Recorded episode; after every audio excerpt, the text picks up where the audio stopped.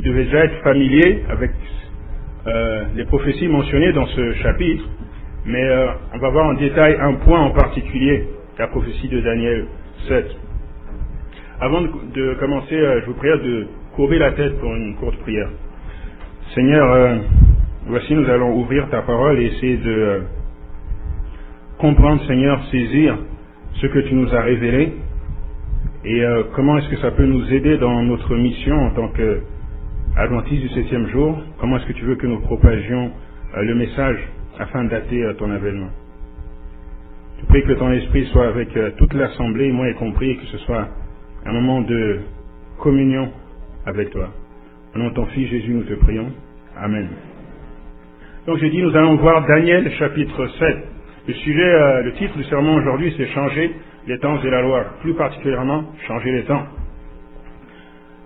Si vous avez une Bible, tant mieux. Si vous n'avez pas de Bible, tenez-vous à côté de quelqu'un qui en a une ou arrangez-vous pour en avoir une, parce qu'on va voir des versets et puis analyser les versets l'un après l'autre. Donc vous ne pourrez pas me suivre juste comme ça en écoutant. Daniel chapitre 7. Si vous vous rappelez, Daniel a une vision. Lors de sa vision, il voit des animaux qui sortent de la mer. Et ces animaux représentent différents royaumes que Dieu allait instaurer sur la terre sont représentés par différentes bêtes, différents animaux qui sortent de la mer. Donc on va réviser vite fait quels sont ces animaux et qu'est-ce qu'ils représentent. Le premier animal que Daniel voit, c'est un lion. Le lion représente quoi? Babylone. premier animal, le lion représente Babylone. Ensuite, il voit un ours qui sort de la mer. Qu'est-ce que représente l'ours? Le royaume des Mèdes et des Perses, deuxième royaume, celui qui a succédé Babylone. Puis ensuite, Daniel voit un léopard qui sort de la mer. Qu'est-ce que représente le léopard? La Grèce, l'empire grec qui a suivi euh, l'empire des Mèdes et des Perses. Ensuite vient un quatrième animal qui n'a pas de nom spécifique. Appelons-le le dragon, un animal qui ressemble à rien. On dit juste que c'est une bête épouvantable, extraordinairement forte. Que représente ce quatrième animal? Rome. Maintenant, le point que je veux apporter ce matin, c'est, on va se concentrer sur euh, le quatrième animal qui représente Rome vous allez remarquer que ce quatrième animal a quatre phases consécutives de règne. Combien de phases j'ai dit Quatre phases consécutives de règne dans sa domination. Donc voyons la première phase, allez dans Daniel chapitre 7 et verset 23. Daniel chapitre 7, verset 23, nous allons voir ces quatre phases consécutives du règne du quatrième animal. Au verset 23, il est dit, il me parla ainsi. Le quatrième animal, c'est un quatrième royaume qui existera sur la terre, différent de tous euh, les royaumes, et qui dévorera toute la terre, la foulera et la brisera. Première phase du règne du quatrième animal, ce qui représente Rome, l'empire romain, ou si vous voulez, la Rome païenne. Il n'y a pas encore les dix cornes. C'est juste Rome qui gouverne tout seul. Le quatrième animal gouverne tout seul. Première phase du règne. Deuxième phase, verset 24. Les dix cornes, ce sont dix rois qui s'élèveront de ce royaume. Question pour vous, avant que les dix cornes s'élèvent, est-ce qu'il fallait que Rome soit là avant? Oui, puisqu'elle s'élève de Rome. C'est évident. Donc, deuxième phase du règne de ce quatrième animal, les dix cornes, ce qui représente Rome dans un état divisé. Autrement dit, Rome qui a été divisé par les tribus barbares qui sont venues du nord de l'Europe. Donc Rome dans un état divisé, deuxième phase du règne quatrième animal. Ensuite, la suite du verset 24, on nous dit un autre s'élèvera après eux. Il sera différent des premiers et il abaissera trois rois. Donc si vous avez remarqué qu'il y a une troisième phase à son règne, un autre roi qui arrive, qui en abaisse trois et qui est différent des premiers. Que représente cet autre roi Le système papal la papauté le système de l'Église euh, catholique romaine. Donc on a trois phases jusqu'ici. Mais on a dit qu'il y a quatre phases. Où est la, la quatrième phase? Remarquez la suite du verset, euh, le verset 25. Donne plus de détails sur cette corne. Il prononcera des paroles contre le Très-Haut. Il opprimera les saints du Très-Haut et il espéra changer les temps et la loi et les saints seront livrés entre ses mains pendant un temps, deux temps et la moitié d'un temps. Donc est-ce qu'il y a une limite au règne de la petite corne? Combien de temps? Un temps, deux temps et la moitié d'un temps. Ce qui fait 1260 années prophétiques. Dieu a décidé que cette corne allait régner 1260 ans, pas un jour de plus. Sinon, ça fait plus les 1260 années. Donc, elle a une période de règne, de règne qui lui a été fixée. Et par contre, lorsque vous lisez la suite de Daniel 7, vous allez voir que lorsque Jésus revient, la petite corne, l'église catholique romaine, c'est encore cette puissance qui domine le monde au moment du retour du Christ. Pourquoi? Parce que c'est la puissance qui va être détruite au moment du retour du Christ. Ce qui veut dire que, même si elle a eu son règne de 1260 ans, quelque part, juste avant le retour du Christ, il va avoir un moment où elle va retrouver sa puissance. Est-ce que vous me suivez? Donc ça représente la quatrième phase, vous voulez, du règne du quatrième animal. Parce que la petite corne a deux phases. La première phase est 1260 années, puis ensuite son règne lui est enlevé, puis une deuxième phase où elle retrouve sa puissance juste avant le retour de Christ. Donc ça fait trois phases. Rome qui règne tout seul, Rome divisée, la papauté 1260 ans, puis la papauté juste avant le retour du Christ. Ok? Maintenant, voyons euh, qu'est-ce qu'elle va faire, cette petite corne? Retournons au verset 25. Euh, On dit, il prononcera des paroles contre le Très-Haut, il opprimera les saints du Très-Haut, et les saints seront livrés entre ses mains pendant un temps, de temps la moitié d'un temps. Sautez la partie qui dit euh, et il espéra changer les temps et la loi. En tant euh, qu'adventiste, en général, on n'a pas de difficulté à comprendre ce que ça veut dire. Il essaiera de changer la loi. C'est quoi le changement qu'il a fait au niveau de la loi? Changement du, du jour d'adoration. Transfert du jour d'adoration du euh, samedi au dimanche. Ça, c'est le changement au niveau de la loi. Et quel changement est-ce qu'il a fait au niveau des temps Le calendrier Non. Vous voyez, parfois on entend euh, au sein de l'Église que euh, vous, ce serait le calendrier, ou alors que ce serait la même chose en fait, parce que c'est comme si la bête aurait changé les temps dans la loi. Parce que le sabbat, c'est un commandement qui a rapport avec le temps. C'est un jour de repos qui a été déplacé. Donc il y en a qui disent qu'il a fait un changement dans la loi. Le texte nous dit qu'il a changé deux choses séparées. Il a changé les temps d'un côté et de l'autre, il a changé la loi. Donc ce n'est pas le changement du temps au niveau du sabbat qui a été fait et ce n'est pas le calendrier avec, euh, avec euh, le calendrier grégorien qu'on a aujourd'hui non plus. Donc qu'est-ce que la Bible veut dire? Lorsqu'elle dit qu'il a changé les temps et la loi Donc pour on a dit c'est le, c'est le sabbat. Changement du sabbat pour euh, le samedi ou dimanche. Maintenant, pour les temps, allez dans Daniel chapitre 2. Daniel chapitre 2, verset 21. C'est un autre texte de méditation. Donc juste pour replacer le contexte.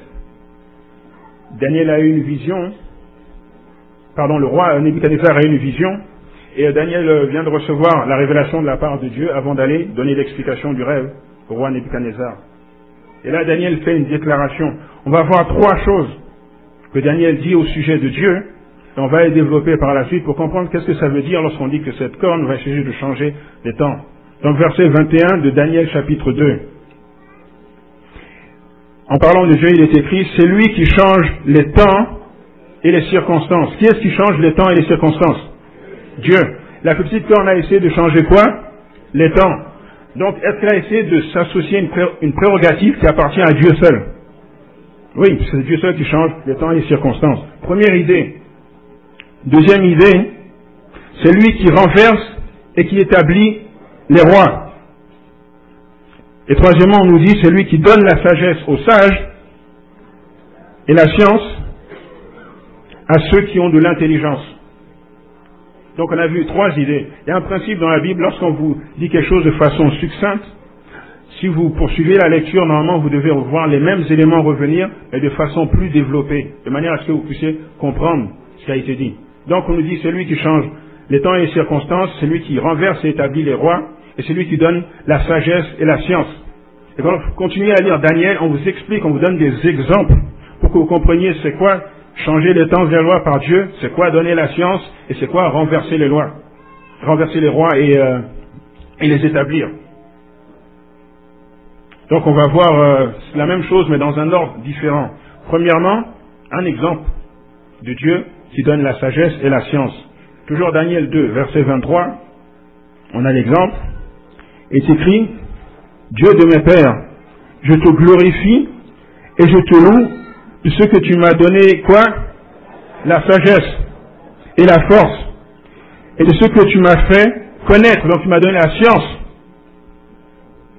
Ce que nous t'avons demandé, de ce que tu nous as révélé le secret du roi. Donc comment est-ce que Dieu donne la sagesse et la science? Par exemple, en donnant à Daniel la révélation du rêve qu'a eu le roi Nebuchadnezzar. Ensuite, comment est-ce que Dieu établit ou renverse les rois? Toujours Daniel 2, cette fois les versets 38, 37 et 38. Et ce qui, euh, ô roi, tu es le roi des rois, car le Dieu des cieux t'a donné l'empire. Qu'est-ce qui a donné l'empire? Le Dieu des cieux. La puissance, la force et la gloire. Il a remis entre tes mains en quelques lieux qu'ils habitent les enfants des hommes, les bêtes des champs et les oiseaux du ciel. Et il t'a fait dominer sur eux tous. Donc un autre exemple, comment est-ce que Dieu renverse et établit les rois Il place quelqu'un comme Nebuchadnezzar pour qu'il domine sur toute la terre. Sur troisième idée, comment est-ce que Dieu change les temps et les circonstances? Si vous lisez la suite de Daniel 2 et puis Daniel 3, vous voyez encore un autre exemple. Daniel a donné l'explication. C'était quoi l'explication? Tu as vu une statue avec une tête d'or, puis ensuite l'argent, puis ensuite de l'airain, puis du fer, puis du fer mélangé avec de l'argile, et tout a été brisé. Est-ce que Nebuchadnezzar a aimé cette interprétation-là? Non. On sait qu'il n'a pas aimé parce que dans Daniel 3, il a construit une statue toute d'or, n'est-ce pas? Parce que lui étant la tête d'or, en faisant une statue toute d'or, il montrait que son règne n'allait jamais terminer. Donc qu'est-ce que Nebuchadnezzar, était en train de faire là? Il était en train de dire que la prophétie biblique telle que Dieu l'a dit ne va pas se passer comme Dieu l'a dit, mais comme moi je l'ai dit. Il essaie de changer les événements fixés dans le calendrier prophétique de Dieu. Mais Dieu lui a montré que c'est quand même lui qui a le contrôle, n'est-ce pas? Pourquoi? Parce qu'il a donné une menace. Quiconque euh, réfute la façon dont je vois les prophéties sera jeté dans la fournaise ardente.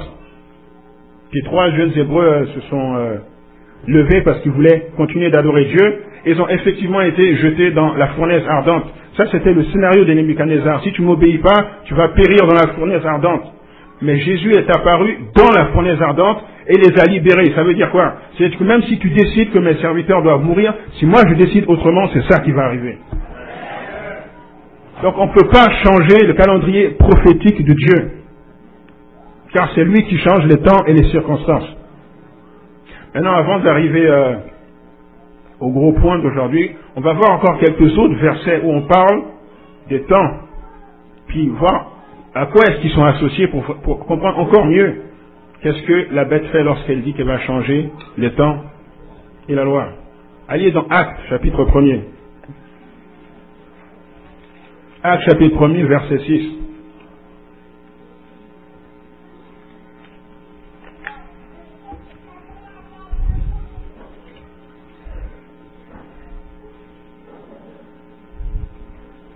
Acte 1er, verset 6. Alors, des exemples où le mot, cette expression temps est utilisée et à quoi est-ce qu'elle est associée.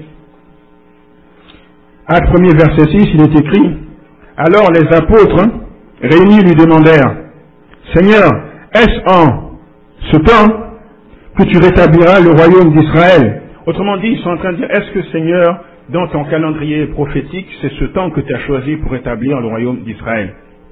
Donc, en posant la question, c'est associé à un événement que Dieu a prévu, n'est-ce pas D'établir un certain moment dans l'histoire. Mais qu'est-ce que Jésus répond? Il répond, il répondit, ce n'est pas à vous de connaître les temps et les moments.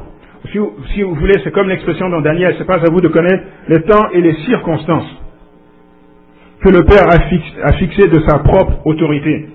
Autrement dit, Dieu n'a pas encore choisi de révéler ce qu'il va faire dans son calendrier prophétique à ce moment-là. Donc leur question est associée à quelque chose que Dieu avait dit qu'il allait faire, mais il n'avait pas encore révélé quand. Voyons un autre texte dans 1 euh, Thessaloniciens 5. verset 1er.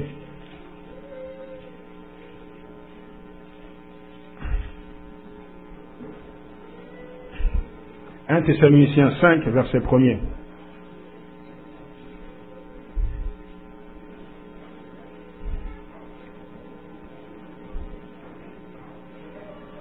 Il est écrit, pour ceux qui est des temps et des moments, vous n'avez pas besoin, frère, qu'on vous en écrive. Car vous savez bien vous-même que le jour du Seigneur viendra comme un voleur, comme un voleur dans la nuit. Donc là, encore, Paul utilise l'expression les temps et les moments, et ça fait référence à quoi? Les gens se posent la question au sujet du retour du Christ. Donc encore une fois, c'est associé à un événement prophétique que Dieu a déterminé, et vous n'avez pas besoin de vous soucier de cela. Maintenant, on va voir euh, deux autres versets avant que je vous montre euh, le point. Luc chapitre 21, verset 24.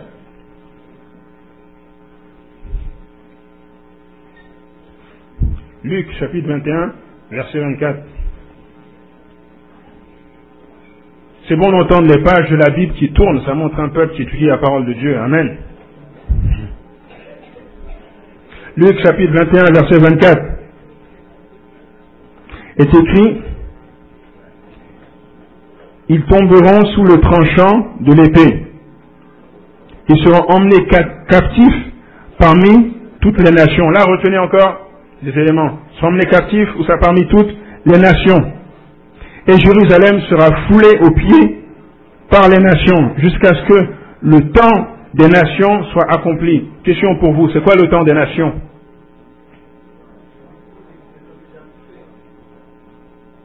Mais plus précisément, c'est quoi le temps des nations?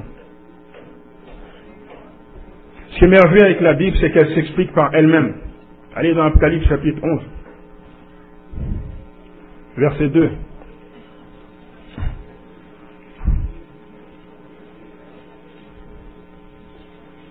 Apocalypse chapitre 11 et le verset 2. On va retrouver les mêmes éléments qu'on a vus dans Luc 21, verset 24.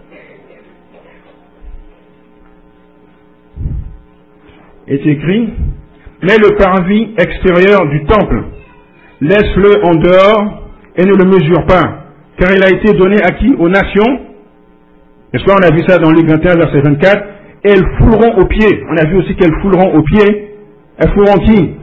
La ville sainte, autrement dit Jérusalem, pendant combien de temps? 42 mois. Question, je repose, c'est quoi le temps des nations? 42 mois. C'est encore les mêmes 1260 Donc encore une fois, temps est associé à un événement précis que Dieu a déterminé dans son calendrier. Euh, ok, dernier verset que je vais vous montrer. Peut-être vous n'avez pas besoin de tourner la page. Apocalypse 10, verset 6.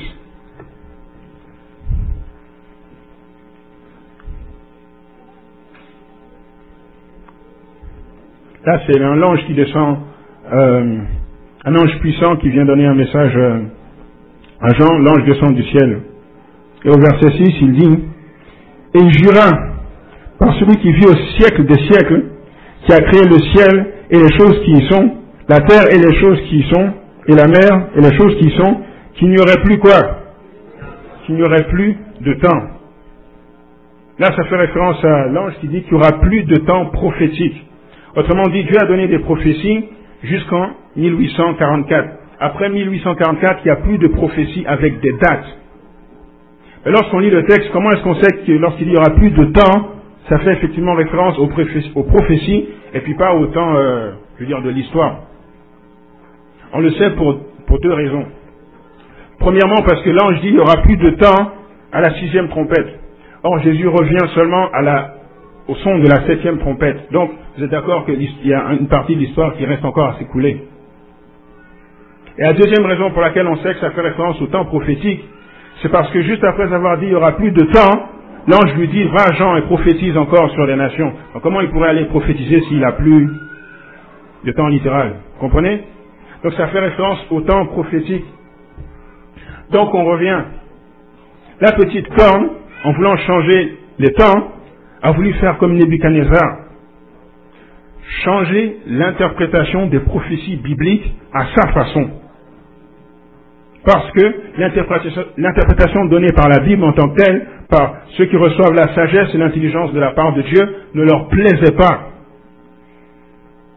La question, est-ce que l'Église catholique romaine a vraiment fait ça? Est-ce qu'elle a vraiment changé les prophéties? Oui, la réponse malheureusement c'est oui. Pourquoi elle l'a fait?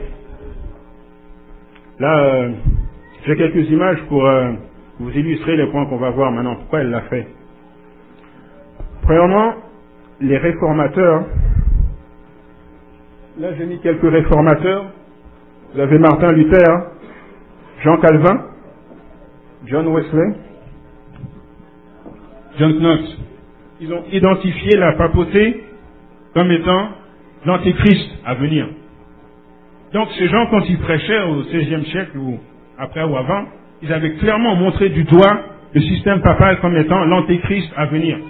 Ils avaient tout simplement suivi la prophétie. Dieu a dit que Babylone va venir, ensuite les Mèdes et les Perses, ensuite la Grèce, ensuite Rome, puis dix cornes, c'est-à-dire de Rome occidentale doit sortir une autre corne qui va persécuter le peuple de Dieu qui va s'asseoir dans le temple de Dieu, autrement dit dans l'église, et qui va se proclamer étant Dieu elle-même. En, analysant tout ça, ils se sont dit, c'est la papauté. Et l'ont prêché avec puissance. Ça fait que ça les a menacés parce que des milliers de personnes commençaient à quitter l'église catholique. Non seulement des milliers de personnes, mais après c'était des villes entières qui se convertissaient au protestantisme. Et après, ce n'était pas des villes entières, c'était des pays entiers qui se convertissaient au protestantisme. Donc ils se sont dit, on est vraiment en train de perdre la main mise sur le peuple. pour faire quelque chose.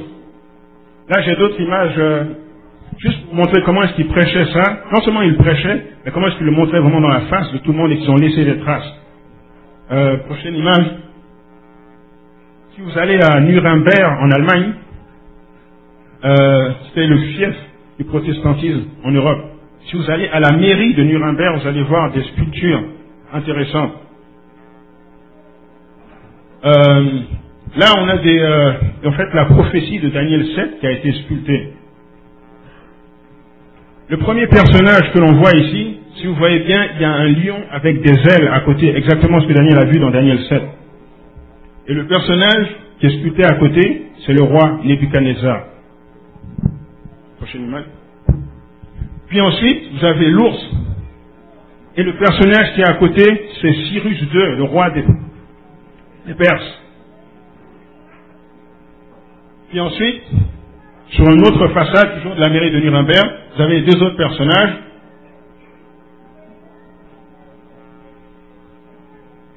Vous avez euh, le léopard avec les quatre têtes, représente la Grèce, n'est-ce pas? Et le personnage qui est sculpté à côté, Alexandre le Grand. Et ensuite, de l'autre côté, vous avez euh, la bête et si vous marquez, elle a dit cornes sur sa tête. le personnage qui est à côté est Julius euh, César ou Jules César. Et j'ai essayé d'agrandir un peu euh, pour que vous puissiez euh, voir. Non ils ont fait les dix cornes, mais sur l'une des cornes, ils ont fait la tête, la bouche qui parle avec arrogance et qui a des yeux d'homme.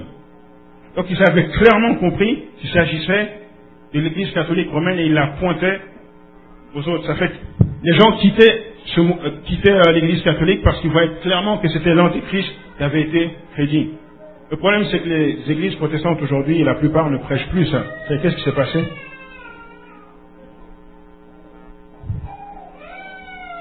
Lorsqu'ils se sont rendus compte qu'ils perdaient trop de gens, ils se sont rassemblés, ils ont fait ce qu'on appelle le concile de Trente en Italie. Ils ont fait un concile pour discuter Comment est-ce qu'on va mettre fin au protestantisme? Vous avez deux objectifs, mettre fin au protestantisme, et puis l'autre, euh, couler dans le béton euh, ce qui est reconnu comme étant euh, les enseignements, les dogmes de l'Église catholique. Par exemple, c'est pendant le concile de Trente qu'ils ont rédigé euh, le catéchisme dont on parle souvent, ils ont dit, c'est le jour du repos, c'est le, le samedi, septième jour, pourquoi est-ce qu'on va à l'église le dimanche? Parce que l'église de sa propre autorité a transféré le jour du sabbat au dimanche. Concile de Trente. Si vous marquez, euh, je ne sais pas si vous arrivez à voir, mais ça a duré de 1547 à, 1563. 18 ans de comité. 18 ans de concile à se casser la tête pour dire mais comment est-ce qu'on va mettre fin au protestantisme? Et, ils n'ont pas réussi. Mais il y avait euh, en parallèle autre chose qui se développait. En même temps qu'il y avait le concile de Trente, il y en avait un autre qui allait venir avec euh, la solution. Pas pour la gloire de Dieu, là, mais la solution dans le sens pour euh, mettre fin au protestantisme. Là, peut-être vous avez déjà entendu parler de ce personnage qui s'appelle Ignace Loyola. Ou Saint Ignace Loyola, parce qu'il a été canonisé. C'est un missionnaire catholique espagnol qui euh, a fondé la Compagnie de Jésus, connue aussi sous le nom des Jésuites. Pourquoi Ignace Loyola a fondé la Compagnie de Jésus? C'était son but, à travers la société secrète des Jésuites, de détruire le protestantisme. Donc ces collèges jésuites se sont répandus un peu comme des champignons dans le monde. Partout il y avait l'influence catholique. Il fallait qu'il y ait euh, des collèges jésuites pour former des élites, pour former de grands théologiens qui allaient trouver un moyen de détruire le protestantisme. Et qu'est-ce qu'ils se sont dit? Ils les ont attaqués là pendant des années et ils n'arrivaient pas à les, euh, ils n'arrivaient pas à renverser la tendance. Ce fait qu'ils se sont dit la puissance du protestantisme n'est pas dans le fait d'attaquer sans cesse euh, sur la fait, sur la scripture, mais il fallait changer leur façon d'interpréter la prophétie biblique. Parce que tant qu'ils allaient montrer clairement aux gens que c'est nous l'antéchrist, on ne peut rien faire. Donc il fallait trouver un, moyen de renverser la tendance. Donc dans ce collège jésuite, il y a un autre monsieur qui est arrivé, un autre espagnol euh, précédent, euh, un espagnol du nom de Luis del venant de euh, Séville. Del il est, euh, il est venu avec euh, une théorie qu'on appelle le prétérisme. Juste pas pour compliquer, là, ça veut juste dire que la petite corne dans Daniel 7 ne fait pas référence à la papauté. Elle fait référence à un gars qui a vécu euh, 1068 euh, ans avant Jésus-Christ, Antiochus Épiphane, un gars qui a persécuté les Juifs pendant trois ans. Alors il s'est dit, un temps d'étant la moitié d'un temps, c'est proche. Il a persécuté les Juifs pendant trois ans. Il a souillé le sanctuaire parce qu'il l'a pillé, il a mis des idoles. Il a ordonné aux gens de sacrifier des porcs dans le sanctuaire. Alors c'est dit, c'est à lui que fait référence la petite corne. Et dans l'Apocalypse, euh, il a dit qu'il y a un personnage qui est venu euh, en 68 après Jésus-Christ, du nom de Néron, qui était un empereur romain, qui, était un gars un peu fou. Et pareil, il y avait une légende qui disait qu'il allait euh, mourir, qu'il allait ressusciter par la suite. Donc la blessure mortelle dont on parle dans l'Apocalypse 13, ils l'ont associée à Néron. Donc si ces choses se sont passées bien avant, en 68 ou avant même Jésus-Christ, et que nous on vit au XVIe siècle, ça fait que la petite corne, c'est certainement pas nous. Donc ils ont déplacé l'interprétation biblique vers une période reculée. Tu reculé de deux acétates, s'il te plaît. Ok, celle après. Ok, j'ai oublié de montrer celle-là. C'est encore Ignace Loyola, le fondateur des Jésuites. Si vous allez à la basilique de Saint-Pierre au Vatican, vous allez voir cette statue d'Ignace Loyola. Alors vous voyez dans sa main, il tient le canon de l'Église catholique. Et je ne sais pas si vous voyez, mais avec son pied, il est en train de piétiner un protestant. Ça montre euh, Ignace Loyola qui piétine l'hérésie, qui met fin au protestantisme. Donc si vous avez des doutes sur quelle était son intention, ben voilà. Alors, euh, ça c'était une chose. Mais ils ont eu un autre euh, grand théologien, sorti tout aussi de l'école des jésuites, un autre espagnol, du nom de Francisco Ribera. Alors lui, il est venu avec une autre théorie. Cette fois, au lieu de le placer avant les 1260 ans, il l'a placé beaucoup plus loin après. a dit que la petite corne dans Daniel 7 et la bête dans Apocalypse, en fait, c'est la même chose. Mais ça représente un personnage qui, à un moment donné, va aller euh, en Israël, il va reconstruire le temple de, Jérusalem, il va convertir les Juifs, il va dominer le monde, et tout ça trois ans et demi juste avant le retour du Christ. Donc c'est dans un futur lointain. Donc si, vous voyez d'un côté Luis Deltassa qui dit que ça s'est passé bien avant, et de l'autre Francisco Rivera qui dit que ça s'est passé bien après, du coup, ça ne peut pas se passer maintenant. Est-ce que vous comprenez? Donc on ne peut plus mettre le doigt sur la papauté, on ne peut plus dire que c'est elle qui change les temps, c'est la loi. En faisant ça, ils ont changé les événements prophétiques que Dieu avait déterminés dans son calendrier. En faisant ça, ils ont changé les temps. Alors j'ai fait un, petit schéma pour vous aider à voir euh, ce qui s'est, pour vous aider à visualiser cette idée. Au milieu, vous avez ce qu'on appelle l'historicisme. C'est la façon de voir de l'Église adventiste. 1260 années règne de la papauté. Et puis à gauche, vous avez le prétérisme, la vision de Louis d'Althusser. Donc ça s'est passé avant, euh, jusqu'en 68 après Jésus-Christ. Puis ensuite, dans un lointain futur, vous avez la vision de Francis Corridera, qui dit que ça va se passer juste avant le retour du Christ. Donc vous avez trois façons d'interpréter la Bible. Que les gens sont dans dans la confusion. Maintenant, si vous voyez les euh, commentaires de euh, l'Église catholique romaine, vous allez voir qu'ils ont adopté la position de Louis de. C'est-à-dire que la petite corne fait référence à Antiochus Épiphane et que la bête fait référence à Néron, l'empereur romain. Mais maintenant, écoutez la chose la plus déplorable. C'est que si vous voyez les commentaires des églises protestantes dites plus euh, libérales, dans le sens celles qui croient que c'est bon, euh, on peut avorter, ou euh, celles qui croient que le mariage entre personnes de même sexe, il n'y a pas de problème. Faut regarder leurs commentaires et vous allez voir qu'ils ont, ils disent que la petite corne dans Daniel 7, c'est Antiochus Épiphane, et que la bête dans l'Apocalypse, c'est Néron. Question, d'où est-ce qu'ils ont tiré ça? N'est-ce pas de Louis Deltassar, qui est un jésuite.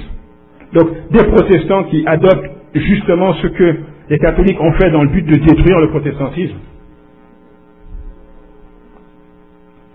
Et si vous voyez la vision des autres protestants qui sont plus conservateurs, genre euh, baptistes ou pentecôtistes, vous allez voir dans leurs commentaires que euh, la corne de Daniel 7 et la bête d'Apocalypse eh ben, c'est ce personnage antéchrist qui doit venir dans le futur, juste avant le retour du Christ. D'où est-ce qu'ils ont tiré ça? De Francisco Rivera, qui était un autre jésuite qui a aimé cette théorie justement dans le but de détruire le protestantisme. Donc, ils ont infiltré les églises avec leur façon de voir la chose. Les gens sont dans la confusion. Ce qui veut dire que, à la fin des temps, les églises protestantes qui vont apostasier vont non seulement faire une image à la bête parce qu'elles vont observer le jour du repos, changement de, la loi, mais elles vont aussi faire une image à la bête parce qu'elles vont interpréter les prophéties de la même façon que la bête les interprète. Alors est-ce que vous croyez que, euh, que Dieu est resté comme ça, euh, bras ballants, qu'il n'a rien fait? Ou est-ce que Dieu aurait suscité un peuple qui va justement contrecarrer ce qu'essaye de faire la petite corne? Allez dans Apocalypse chapitre 12. Verset 14.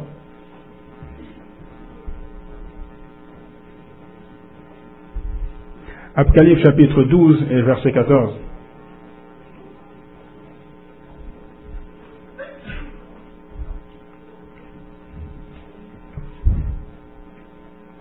Est écrit, et les deux ailes, et les deux ailes du grand aigle furent données à la femme. La femme, c'est qui? L'Église. Afin qu'elle s'envolât au désert vers son lieu, où elle est nourrie un temps, deux temps et la moitié d'un temps. Est-ce qu'on est dans le même contexte que Daniel 7 Oui. Il y a 1260 années. Loin de la face du serpent. Et de sa bouche, le serpent lança de l'eau comme un fleuve. Le fleuve représente quoi? Les peuples, les fous, les nations, les langues qu'il lance derrière la femme pour, mettre fin, je euh, pour, la, pour la détruire. Euh, afin de l'entraîner par le fleuve. on nous dit, et la terre secourut la femme, et la terre ouvrit sa bouche, et engloutit le fleuve que le dragon avait lancé de sa bouche. Que représente la terre? Que représente la terre ici? La terre ne représente pas les États-Unis d'Amérique. Les États-Unis d'Amérique, c'est la bête qui monte de la terre. Donc, que représente la terre La terre représente, si vous voulez, le territoire des États-Unis d'Amérique, le territoire duquel a émergé cette nation. Parce que vous êtes d'accord que les premiers colons sont arrivés et puis il n'y avait pas encore de constitution américaine. Ce n'est pas encore une nation en tant que telle. Donc la terre représente ce territoire qui a accueilli ces gens qui ont fui euh, l'Europe pour euh, pouvoir euh, vivre leur, religion comme, bah, comme selon la Bible ici en Amérique du Nord. Donc ce territoire les a sauvés de la persécution d'Europe. Voilà ce que représente la terre. Maintenant, on est en Amérique du Nord là, regardez. Et le dragon, verset 16, verset 17, et le dragon fut irrité contre la femme, et s'en alla faire la guerre au reste de sa postérité. À ceux qui? Et qui? Et à combien de caractéristiques? Deux. Est-ce que c'est deux par hasard? Est-ce que la postérité de la femme a comme par hasard deux caractéristiques? Ou est-ce qu'elle aurait se pourrait-il qu'elle ait deux caractéristiques justement pour contrecarrer les deux choses que va essayer de faire la petite corne? Premièrement, on nous dit à ceux qui gardent les commandements de Dieu, est-ce que ça, ça corrige la première contrefaçon? Oui, ils de changer la loi, puis d'un autre côté, Dieu suscite un peuple qui garde les commandements de Dieu, donc tous les commandements, ça corrige la première contrefaçon. Et ensuite, il y a le témoignage de Jésus. Est-ce que cela corrige la deuxième contrefaçon, à savoir changer les temps? Ah oui, j'ai entendu dans l'Assemblée, c'est bon ça. Et dans Apocalypse 19, verset 10.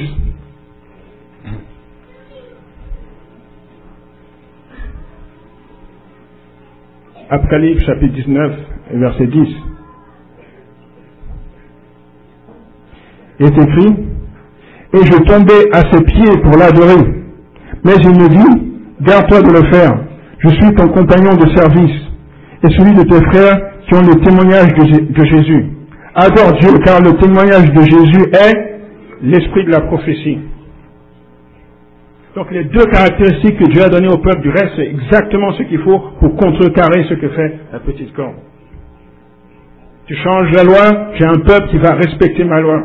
Tu changes les prophéties, j'ai un peuple à qui je vais donner le don de l'esprit de prophétie. Donc pourquoi est-ce que Dieu a suscité là le mouvement adventiste comme par hasard à la même période pendant laquelle les églises protestantes, les unes après l'autre, adoptaient le prétérisme et le futurisme? Pourquoi est-ce que Dieu a suscité l'église adventiste? Avec Ellen White pour écrire la tragédie des siècles Parce que le monde était dans la confusion, mes frères et sœurs je vous, défie, allez au CLSC, allez dans un magasin et puis revenez me voir si vous trouvez un livre qui interprète la prophétie correctement. On ne trouve pas. Donc là, elle dit clairement, qui est la papauté? Enfin, qui est la, bête, pardon? C'est l'Église catholique romaine qui a régné pendant les 1260 ans. Elle va faire quoi? Changer les temps? Euh, et la loi. Elle l'explique. qui est l'image de la bête. Elle le dit, c'est l'église protestante apostate. Elle explique tout. Donc ce livre est une, est une vraie euh, contre-attaque à ce qu'a essayé de faire. D'accord? Donc mes frères et sœurs, je vous invite à, si vous n'avez pas lu la tragédie des siècles, déjà, à le lire, à voir, ce que, à voir les changements que vous, vous pouvez faire pour être conforme au peuple du reste. Et lorsque vous êtes humilié, vous avez vu les changements que vous, pouvez faire pour être conforme au peuple du reste, à le propager, à le prêcher aux autres, parce que les autres sont dans la confusion. C'est pas clair à savoir. L'interprétation des prophéties, c'est pas un sujet clair aujourd'hui, malheureusement. Mais Dieu veut un peuple qui apporte la lumière dans lequel il n'y a, a, pas de confusion. Et il désire tous que nous fassions partie de ce peuple. Amen. Donc euh, pour clôturer, je vous invite à vous mettre debout pour euh, une courte prière.